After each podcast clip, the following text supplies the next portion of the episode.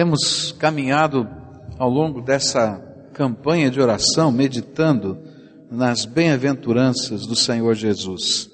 Eu queria olhar para uma delas, que se encontra na palavra do Senhor, onde lemos assim nas Escrituras Sagradas. Mateus capítulo 5, versículos de 1 a 12 trazem as bem-aventuranças. Quero ler apenas o verso 9 das Escrituras Sagradas, onde diz assim: Bem-aventurados os pacificadores, pois serão chamados filhos de Deus. Por que será que é tão difícil manter a paz? Por que será que é tão difícil manter a paz no mundo, por exemplo? No século passado, século XX, tivemos duas guerras mundiais e inúmeros conflitos localizados e espalhados pelo mundo. Alguns com um verdadeiro genocídio. Se não me falha a memória, em Ruanda, mais de um milhão de pessoas foram mortas só naquele país. Por que será que as conferências de paz parecem que não funcionam?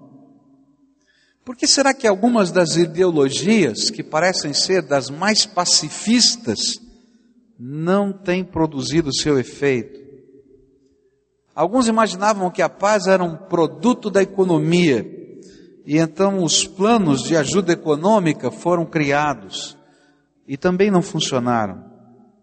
Outros imaginavam que o estudo e o avanço da sociologia poderia nos dar recursos para entender os complexos movimentos da sociedade e achar um caminho de paz, mas por mais que eles tenham avançado, não alcançaram o objetivo ali colocado. E a grande pergunta é: por que é tão difícil viver paz, experimentar paz, realizar a paz? E quando nós olhamos para os relacionamentos humanos, nós vamos perceber que falta paz, tanto no interior das pessoas, quanto nos seus relacionamentos.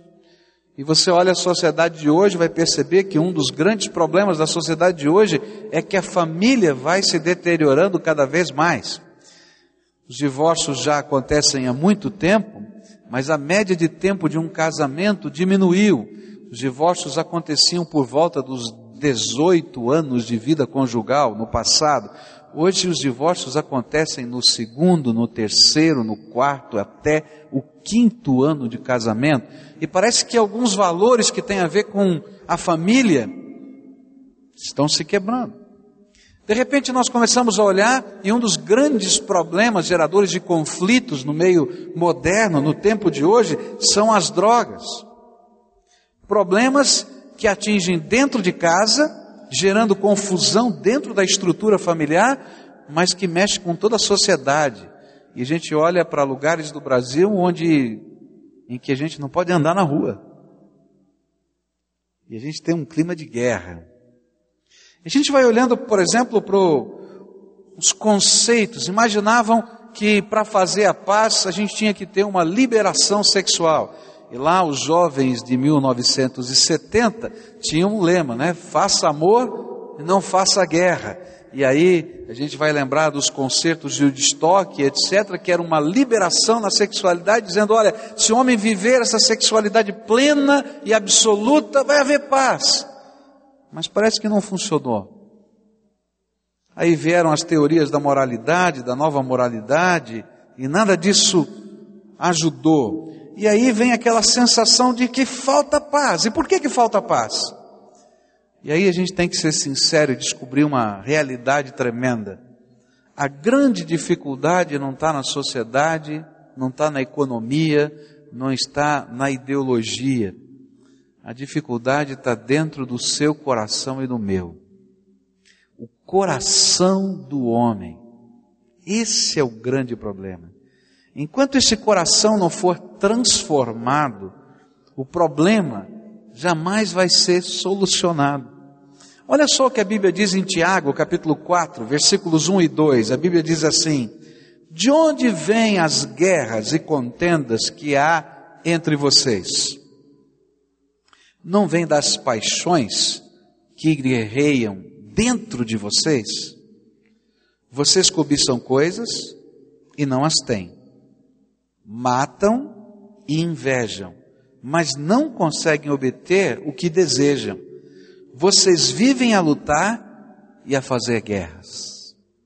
E a Bíblia diz: olha, o problema não está na ideologia, o problema não está na economia, o problema não está no sistema de governo, o problema está no coração das pessoas. A Bíblia nos afirma que coisa alguma, exceto um coração transformado, um homem renovado interiormente pelo poder de Deus, pode trazer solução ao problema do conflito interno e externo que nós vivemos todos os dias. E aí a pergunta fica: como é que a gente então pode se tornar um pacificador? Como é que Jesus pode dizer que somos bem-aventurados se vivemos esse tipo de ação, se ela parece tão contraditória para nós mesmos? O que, que Jesus queria ensinar? Como é que isso pode me ajudar em termos da restauração que nós estamos buscando? E aí, a gente tem que entender o que a palavra de Deus tem a nos ensinar sobre o princípio da paz. A primeira coisa que a Bíblia vai nos ensinar é que para sermos pacificadores, para podermos viver a restauração, para que haja reconciliação entre os homens, a paz do Senhor precisa habitar primeiro a minha alma. E é isso que diz Romanos capítulo 5, verso 1. Tendo sido, pois, justificados pela fé, temos paz com Deus por nosso Senhor Jesus Cristo. Há alguma coisa dentro de nós que faz uma declaração de guerra conosco mesmo e para com Deus. E esta coisa dentro de nós é a nossa natureza pecaminosa, é o nosso pecado. Olha que coisa interessante. Um dos grandes problemas que acontecem nos relacionamentos humanos são as interpretações que fazemos da vida, das pessoas e das intenções. Outro dia eu recebi um e-mail. Essa pessoa me fazia uma série de perguntas sobre algumas atitudes minhas como pastor, como presidente da igreja e assim coloquei. E aí eu escrevi para aquela pessoa, olha, vamos nos encontrar para conversar? E aí eu queria abrir o meu coração consigo. E numa linha eu disse assim, porque as interpretações das nossas intenções não dependem de nós, só depende daquilo que está no coração do outro. Não é verdade? Por exemplo, não é? Se você tem uma história complicada de vida e de repente você como marido chega em casa com um buquê de flores, tem duas maneiras da mulher enxergar. Ela diz: Que bênção, ele lembrou de mim e me trouxe as flores. A outra maneira é: ele aprontou outra e está querendo limpar a barra dele. Não é assim? A gente vai interpretar à luz do que está dentro da gente, do que está no nosso coração. Há muitas maneiras da gente interpretar até aquilo que a gente está vivendo aqui. Você está ouvindo o pastor pregar, você está ouvindo a mensagem, você vai trabalhando, a sua mente vai dialogando com a minha enquanto nós estamos aqui conversando, e você também pode interpretar. Ah, o pastor tem a intenção disso e daquilo, ou ele está querendo conduzir para aquilo, ou ele está manipulando, quando na verdade pode ser que nada disso esteja acontecendo. Por quê? A interpretação dos atos dos outros não depende da gente, depende do que está dentro do seu coração, da sua história de vida, dos seus pensamentos, daquilo que já aconteceu, das marcas que estão em você. Por isso, a Bíblia vai dizer que o nosso coração é enganoso. E é por isso que muitas vezes no nosso relacionamento com Deus é truncado. Porque as coisas que vivemos, as coisas que experimentamos, de alguma maneira, fazem obstrução nessa comunhão tão preciosa que precisamos ter com Ele. É interessante que na história da nossa vida de fé, acontece algo um pouco diferente do que aconteceu no dia 7 de setembro, né, de 1822, quando Dom Pedro I, lá no bairro do Ipiranga, em São Paulo, levantou a sua espada e disse, o que que ele disse mesmo? Vocês lembram? Independência ou morte. Mas na minha vida de fé, a gente levanta a espada na jornada da vida E a gente não diz independência ou morte, a gente diz independência e morte. Porque nós estamos todo o tempo dizendo para Deus que queremos ser independentes, que queremos agir do nosso jeito, segundo a nossa capacidade, segundo a nossa intenção de julgar o mundo e as coisas. E de repente o que nós vamos conquistando? Aquilo que imaginávamos, nem sempre. Mas às vezes vamos conquistando uma série de desilusões e quem sabe até a própria morte dentro de nós. Pois o pecado que está dentro de nós, que marca a nossa história, e a nossa vida nos leva a viver mais independência e com certeza nos leva à morte. E por isso, foi o amor de Deus, a mediação de Jesus, que abriram a porta para um novo tipo, tipo de paz que pudesse vir ao nosso coração. Uma paz com Deus e uma paz que procede de Deus para nós. Eu não podia viver essa paz porque mesmo com Deus eu fazia as minhas interpretações, e eu imaginava que se eu colocasse a minha vida em sintonia com Deus, eu ia perder a bênção de decidir. E às vezes a gente descobre que decidimos só pelas interpretações da vida e erramos em tantos passos, porque nós não conhecemos a realidade como Ele conhece. E aí, quando descobrimos a paz com Deus e a paz que procede de Deus para nós, nós vamos aprender um novo jeito de viver.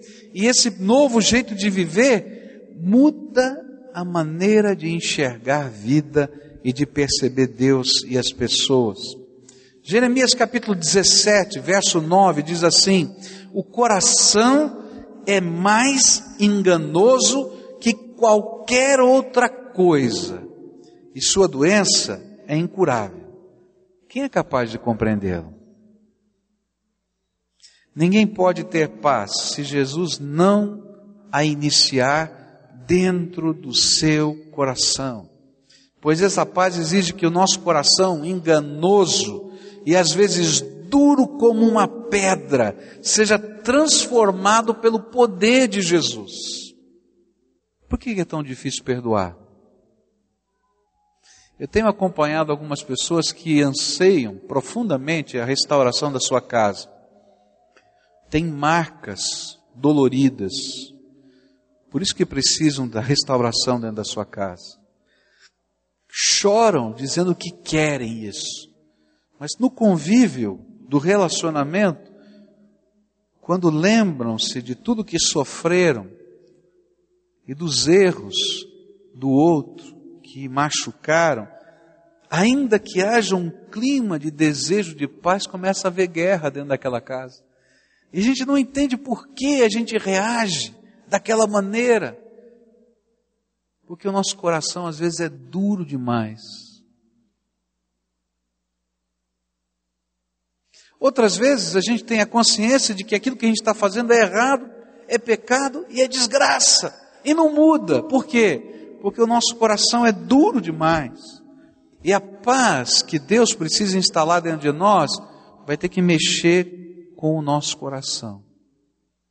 Vai ter que mudar a nossa percepção. Vai ter que lá dentro começar algo novo. Jeremias 31, verso 33 diz assim: Esta é a aliança que farei com a comunidade de Israel depois daqueles dias, declara o Senhor. Porei a minha lei no íntimo deles e a escreverei nos seus corações serei o Deus deles, e eles serão o meu povo.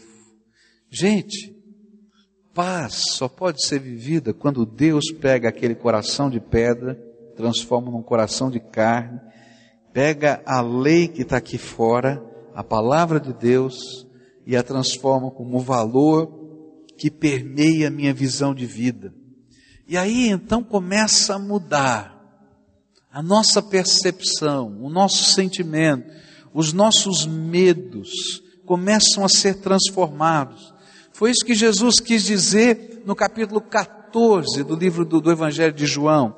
Capítulo 14 começa com Jesus olhando para o coração dos seus discípulos que estavam perturbados, o momento que eles estavam vivendo era de tensão. Eles sabiam que a qualquer momento poderia acontecer a prisão do Senhor Jesus. E aí então o Senhor Jesus começa o capítulo 14 dizendo: Não se turbe o vosso coração. Lembra disso?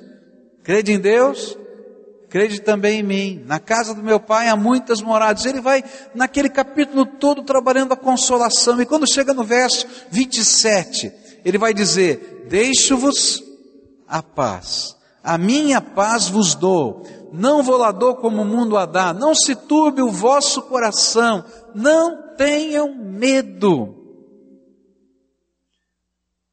A paz que Deus quer trabalhar dentro de nós é algo que muda a nossa percepção de Deus, das pessoas e até dos temores que eu carrego dentro de mim. É uma paz que vindo dele vence até o mundo que nos aflige. João 16, verso 33 diz assim: eu lhes disse estas coisas para que em mim vocês tenham paz. Neste mundo vocês terão aflições, contudo, tenham ânimo. Eu venci o mundo. O que, que Jesus está querendo ensinar com tudo isso? Muitos de nós temos medo do que os outros podem nos fazer. E por isso nós entramos em guerra. Nós temos medo de sermos enganados, nós temos medo de sermos preteridos, nós temos medo de sermos prejudicados, nós temos medo das intenções dos outros, nós temos medo das avaliações que os outros façam de nós, e por causa disso nós levantamos todas as nossas defesas e nos colocamos em guarda. Nós temos medo até de Deus. Se Deus é bom mesmo, se a sua vontade é boa, para a nossa vida, se Ele não vai nos dar uma rasteira em algum tempo, se Ele não vai nos enganar. E ainda que a gente não diga isso, a gente vive isso. Mas quando o Senhor começa a trabalhar aqui dentro do nosso coração, e quando Jesus entra dentro da nossa alma e se instala uma nova intimidade, as minhas defesas caem. E eu começo a confiar no amor, na graça e no poder desse Deus. E aí eu posso ter paz. Porque se Deus tem todo o controle do céu e da terra, então até o mal que alguém tenha intencionado contra mim, Deus é poderoso para transformar em bênção. Uma das coisas mais tremendas das Escrituras é o texto lá em 1 Coríntios capítulo 2, que diz assim: se os principados e potestades soubessem qual era o plano de Deus para nossa salvação, nunca teriam crucificado a Jesus. Eu acho que se a gente olhar para a cruz na história, a gente diria assim: puxa vida, a cruz talvez tenha sido o momento mais horrível do universo.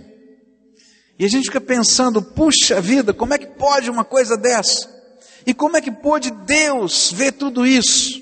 E como é que pôde Deus permitir o seu filho ser cravado na cruz? E como é que pôde Satanás imaginar que estava ganhando tudo naquela hora? E aí então vem a palavra de Deus. Deus sabia de tudo. E se o inimigo soubesse de tudo, nunca teria crucificado a Jesus. Porque o mal que ele intentou se transformou na grande bênção para a salvação de todos os homens. Essa é a verdade de Deus. Por isso eu posso ter paz.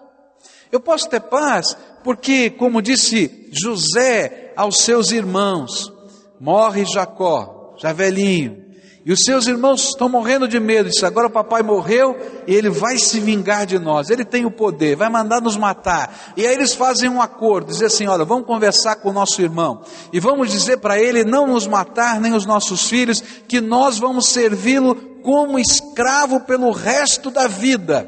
E lá vai aquela equipe, né? aquela família dizendo: Papai faleceu, não faça o mal para a gente, toma cuidado. Olha, nós não queremos nada, nós estamos dando todos os nossos bens em pagamento, nós vamos ser escravos. E aí então José olha para eles e disse assim: Não tenham medo, nem se preocupem, porque todo o mal que vocês intentaram contra mim, Deus transformou em bênção. E mais, para a salvação de vocês, Deus me colocou no lugar em que eu estou. Gente, quem pode roubar a paz de um coração desse? Que é capaz de crer no Todo-Poderoso agindo em qualquer circunstância. Tem muita gente que tem medo de macumba. Tem muita gente. Tem morre de medo de macumba. É verdade. Ah, fizeram um despacho lá na encruzilhada, jogaram não sei o que na minha casa. Gente, sabe quando a gente vive com Deus e a gente caminha na graça de Deus, a gente não tem medo de nada, porque sabe que o Senhor é que cuida da nossa vida. E isso é paz. Não importa qual seja a intenção do outro, eu não vivo debaixo dessa intenção, eu vivo debaixo da graça do Todo-Poderoso que habita dentro do meu coração. Isso é paz. Uma madrugada eu estava dormindo, isso já há vários anos, Deus me despertou do sono, e me lembro que eu estava deitado na cama, estava meio sonolento, o Espírito de Deus me acordou e disse: repreende a Satanás. Eu achei tão estranho aquilo. Repreende a Satanás. Tá bom. Aí eu estava deitado, repreendi a Satanás, virei do lado e dormi. Naquela semana, chegando à igreja, cheguei bem cedo naquele domingo de manhã, por volta de 8 horas da manhã, tinha uma senhora parada na, na porta da igreja, desesperada. Era uma senhora a quem estávamos é, ministrando há algum tempo, tinha sido criada dentro da Umbanda, e ela estava começando a aprender as coisas do Evangelho, começou a estudar a palavra de Deus, e ela estava muito angustiada. E quando eu encostei o carro, ela parou do meu lado ali e disse: Pastor, o senhor não sabe o que aconteceu. Na hora que ela falou aquilo, o senhor não sabe o que aconteceu, me deu assim aquele clique, sabe aquele negócio que vem assim? Ah, eu sei o que aconteceu. Falou: O que, é que foi? Eu falei assim: Olha, essa semana tal noite, na meio da madrugada, mais ou menos tantas horas da manhã, sua família fez um trabalho, um despacho de macumba contra a minha vida. Não é? É verdade, como é que o senhor sabe? Eu falei, é, eu estava dormindo, Deus me acordou, mandou eu repreender. Agora fala para tua família tomar cuidado, hein? Porque tem que se acertar com meu Deus. E entrei na igreja. Minha gente, quando chegou no culto da noite, estava a família inteira esperando no gabinete, dizendo assim, Senhor, ora por nós, porque se vier tudo que nós mandamos para o Senhor, vai ser uma tragédia na nossa vida. Sabe por que, que eu estou contando isso para você? Porque isso é paz, gente. Eu não preciso brigar com ninguém, eu não preciso guerrear com ninguém. Eu confio num Deus todo-poderoso. Alguns anos atrás eu fui numa casa e uma senhora me chamou seu esposo estava vivendo uma vida é, dupla e ela tinha essa convicção. E ela me chamou como testemunha. E ela disse para o seu marido: Olha, você está fazendo alguma coisa errada, tá? E não, de jeito nenhum, negando, negando, negando, negando todo o tempo. E aí então ela falou assim: Eu vou me ajoelhar aqui, eu vou orar. Eu vou entregar você para Deus. E Deus vai cuidar e vai julgar a minha causa. Agora você toma cuidado, porque Deus é quem julga a minha causa. E foi interessante porque algumas semanas depois ela estava andando na rua, num bairro diferente, fazendo algumas coisas, e ela entra, vai num ponto de ônibus, e lá está o seu marido com a amante. Não a vê. E ela fica atrás dele. E ele lá conversando, e beijando, e abraçando. E antes de entrar no ônibus, ela colocou uma mão no ombro dele e disse assim: Eu não disse que o meu Deus é poderoso? E entrou no ônibus e foi embora. E aquele homem entrou em parafuso. Sabe por quê? Porque Deus é que julga as nossas causas. Por isso eu posso ter paz. Sabe o que aconteceu? O final da história, esta história é cumprida. Hoje aquela família toda é resgatada no poder do Senhor. Houve uma restauração tremenda, porque o Deus Todo-Poderoso entra na nossa história de vida. Como é que eu posso não viver paz? Eu tenho paz porque Deus está aqui. Eu tenho paz porque Ele tem a minha vida nas Suas mãos. Eu tenho paz porque nada nem ninguém pode tocar num fio de cabelo da minha cabeça se Deus não tiver um propósito. E mesmo o mal que intentem, Deus transforma em bênção. Essa é a palavra de Deus. Por isso, o único caminho que pode nos levar a experimentar a paz com Deus é Jesus. É um passo de fé na sua suficiência é um passo de fé no seu poder de nos transformar, é um pacto com Ele de vida, é um reabastecer-se constantemente na Sua presença. E isso começa quando eu reconheço a minha condição de homem sem paz. E eu confesso a minha situação, complicado no coração, e aceito o seu poder, poder que ele revelou não somente no passado, mas que continua revelando na nossa vida, e eu busco dele transformação. Por isso não tem jeito de ser um pacificador se Jesus não for a sua paz. Agora, quando Jesus se torna a nossa paz, eu vou ter que aprender uma segunda coisa. Eu vou ter que aprender que, como homem de Deus, mulher de Deus, que vive Jesus no seu coração, humanamente falando, eu vou ter que pagar o preço da paz. A paz é tremendamente cara. Se você quer ter paz com todos os homens, com todas as pessoas, se você quer ser uma bênção nessa terra, se você quer ser um pacificador nesse contexto, você vai perceber que a paz não é barata, não, ela é cara. E ainda que a paz de Deus esteja no seu coração, no dia a dia da sua vida, para viver o propósito de Deus, que é um propósito de paz, há um preço de renúncia que você vai pagar todo dia. Não tem jeito. Paz custou caro para Deus. Porque para que eu pudesse ter paz com Deus, Jesus teve, Deus teve que se esvaziar da sua glória para encarnar-se. Teve que ser crucificado, desceu ao Hades, ressuscitou. E na nossa vida ela também é cara. A primeira coisa que a gente vai ter que aprender para ser um pacificador, um homem de paz, alguém que vive essa paz no seu coração, é renúncia dos seus direitos. Quer ter paz? Você vai ter que renunciar ao teu direito de controlar por si só, segundo os seus pensamentos, segundo o que dá na tua veneta, a tua vida. E você vai colocar a sua vida nas mãos do Senhor. E algumas vezes, caminhando por essa vida, você vai ter uma, uma série de direitos que você vai ter que dizer: Senhor, eu coloco nas tuas mãos, Senhor, julga para mim. Quando a grande tentação vai ser: eu tenho direito e eu vou fazer valer, doa a quem doer. E aí não tem paz. E é por isso que muitos de nós não queremos viver a paz. Se você quer viver essa paz e implantar essa paz, você vai ter que se revestir de algo que você não tem. O amor de Deus.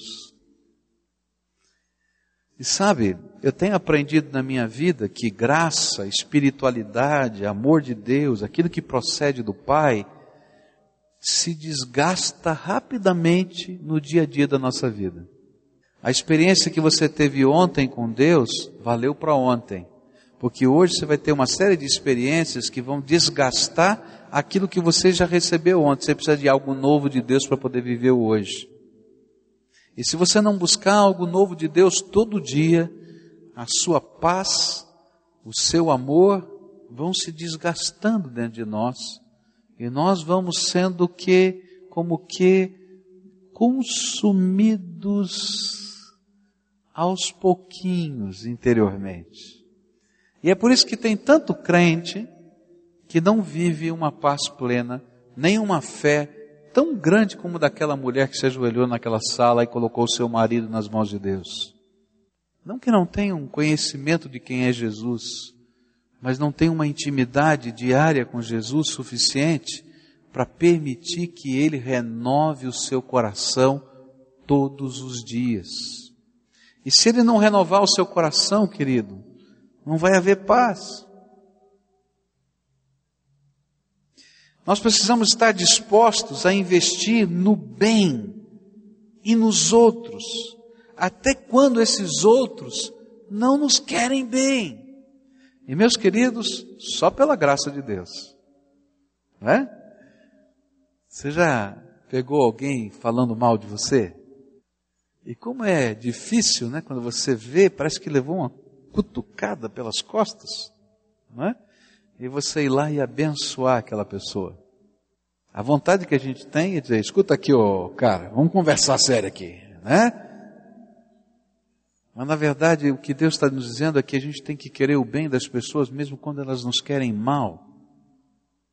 E quando nós estamos fazendo isso, nós vamos mexendo com as estruturas desse mundo. Mateus 5, versículos 43 a 47 diz assim: Vocês ouviram o que foi dito? Ame o seu próximo e odeie o seu inimigo. Mas eu lhes digo: amem os seus inimigos e orem por aqueles que os perseguem, para que vocês venham a ser filhos de seu Pai que está nos céus. Porque ele faz raiar o seu sol sobre os maus e bons e derrama chuva sobre os justos e injustos. Se vocês amarem aqueles que os amam, que recompensa vocês receberão? Até os publicanos fazem isso. E se saudarem apenas os seus irmãos, o que estarão fazendo demais? Até os pagãos fazem isso.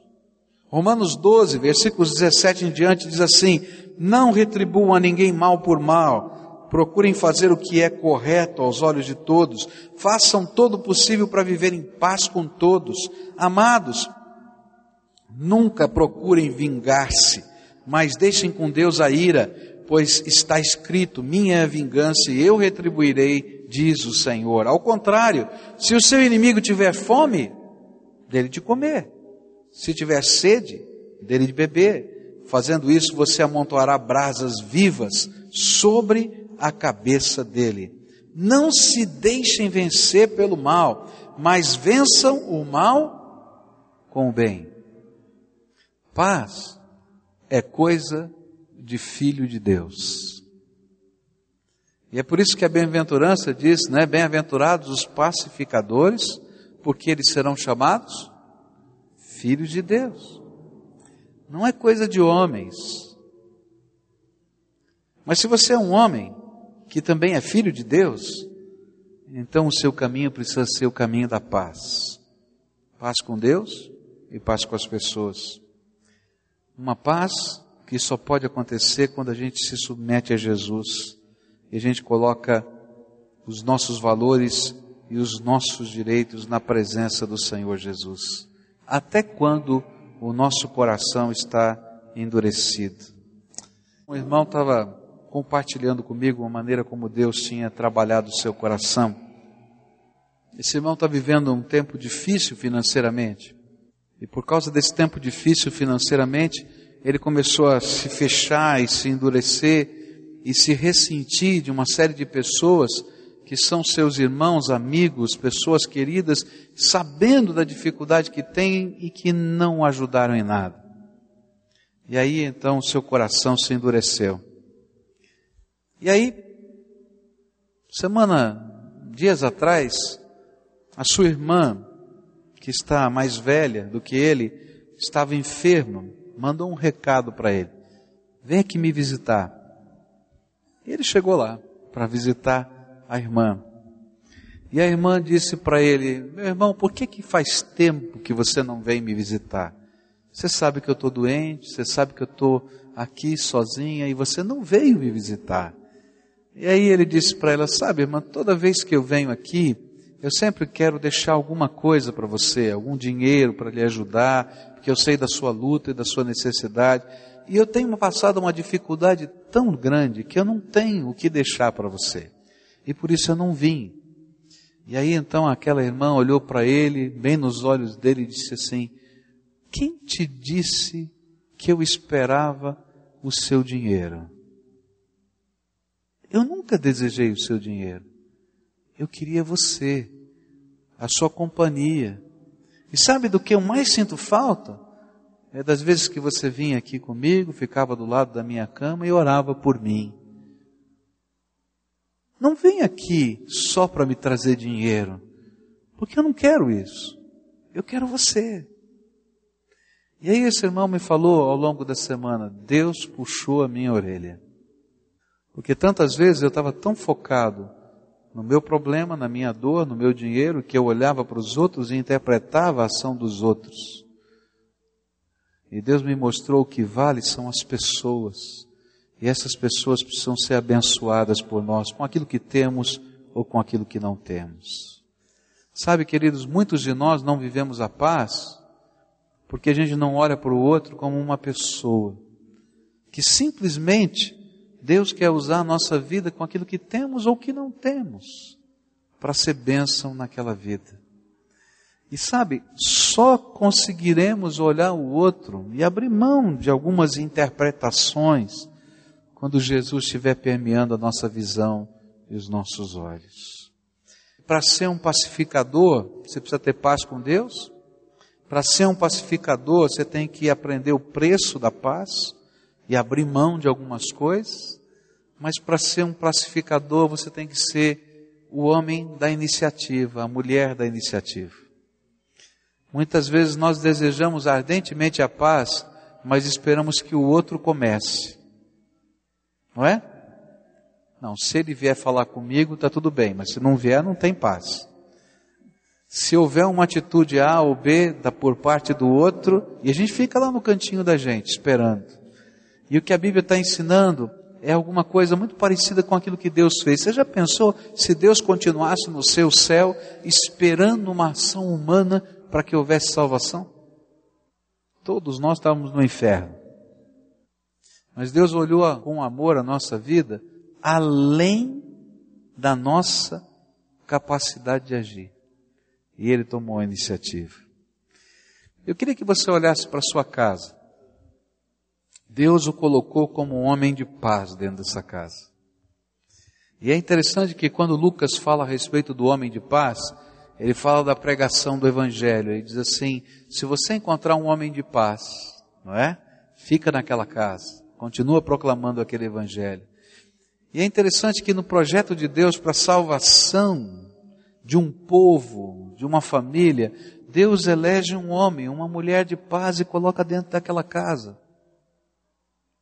E aquele homem, aquela mulher de paz, por causa da sua vida, das suas atitudes, da sua visão, da sua busca de Deus, não apenas ele ou ela são abençoados, mas toda a casa passa a ser abençoada. E esse homem essa mulher dentro daquela casa abrem as portas da paz de Deus para toda aquela família. Meu querido, Deus o colocou na sua casa como homem de paz, como mulher de paz. Há uma bênção que Deus quer levar para dentro da sua casa, que quer levar para sua esposa, quer levar para o seu marido, quer levar para os seus filhos, quer levar para o papai, quer levar para o sogro, quer levar para a sogra, quer levar para os primos. E sabe qual é o caminho que Deus vai usar para isso? Você. Aquele que Deus pode usar. Aquele que aprende a abrir mão dos direitos. Aquele que aprende a caminhar a segunda milha aquele que aprende a dar a face outra vez, aquele que aprende a abençoar aqueles que machucam. E na medida em que a gente vai fazendo isso, gente, vai havendo uma transformação no poder e na misericórdia de Deus. Você não pode imaginar o poder que tem uma atitude de amor e paz. Hoje eu queria desafiar você a buscar isso de Deus graça do alto para ser alguém que é um portal da paz de Deus dentro da sua casa. Quer fazer isso? Vamos orar para que Deus nos abençoe assim. E eu queria que você começasse essa oração, e essa é uma oração que todos nós temos que fazer. Olha, eu queria que você começasse dizendo quais são as coisas na sua vida que parecem as mais complicadas de você colocar como direitos, como dívidas que as pessoas têm com você, ou como quem sabe o seu temperamento, que você colocar no controle de Deus para que você possa ser uma pessoa de paz com qualquer pessoa. Na minha vida há coisas que são muito fáceis de colocar. Já aprendi a lidar com elas, mas há outras que são mais difíceis. Para mim, por exemplo, quando alguém desconfia do meu caráter, parece que enfia uma faca no meu coração e eu fico irado.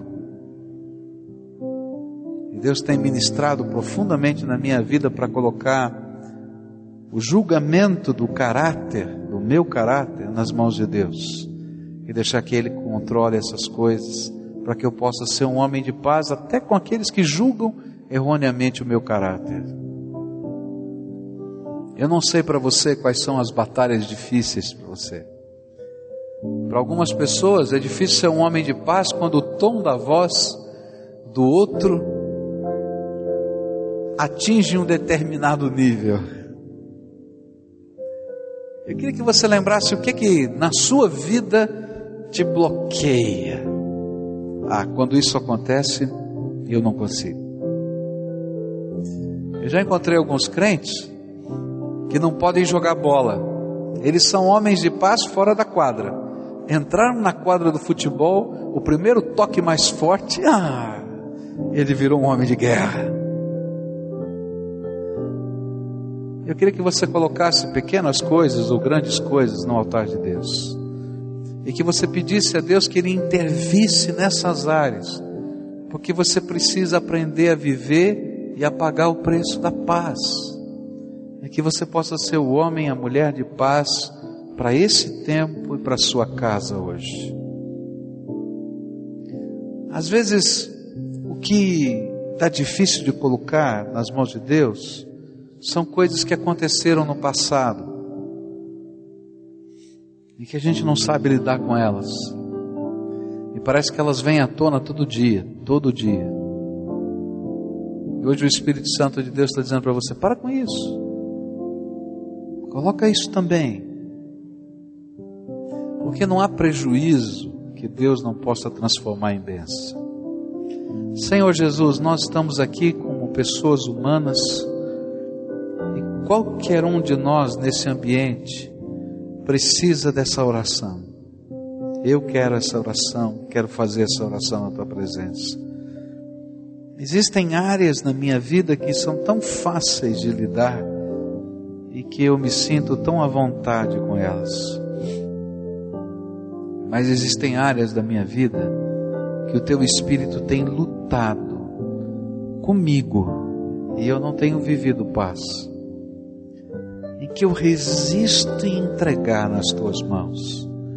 E às vezes, até quando me convenço em entregar, não deixo lá.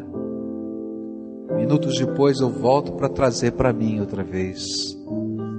E eu quero pedir perdão por isso. E quero te pedir, Pai, que o Senhor me ensine na intimidade de cada dia contigo a crescer nessas entregas. E Pai, me ajuda a ser um iniciador dos processos de paz. Que naqueles lugares que eu ainda tenho dificuldade, ou naquelas ações que eu ainda tenho dificuldade, e eu posso me lembrar de algumas delas agora, em ser o iniciador, que o Senhor me dê graça para começar, para que a restauração e a paz do Senhor de dentro de mim possa se refletir nos meus relacionamentos fora do dia a dia. Fica com o teu povo e ajuda-nos a sermos pessoas assim. A cada dia, molda o nosso caráter a cada dia. Ajuda-nos a ter olhos que vejam a realidade sob a sua perspectiva. A cada dia faz-nos pessoas que refletem a paz de Jesus. É aquilo que oramos em nome de Jesus. Amém e amém.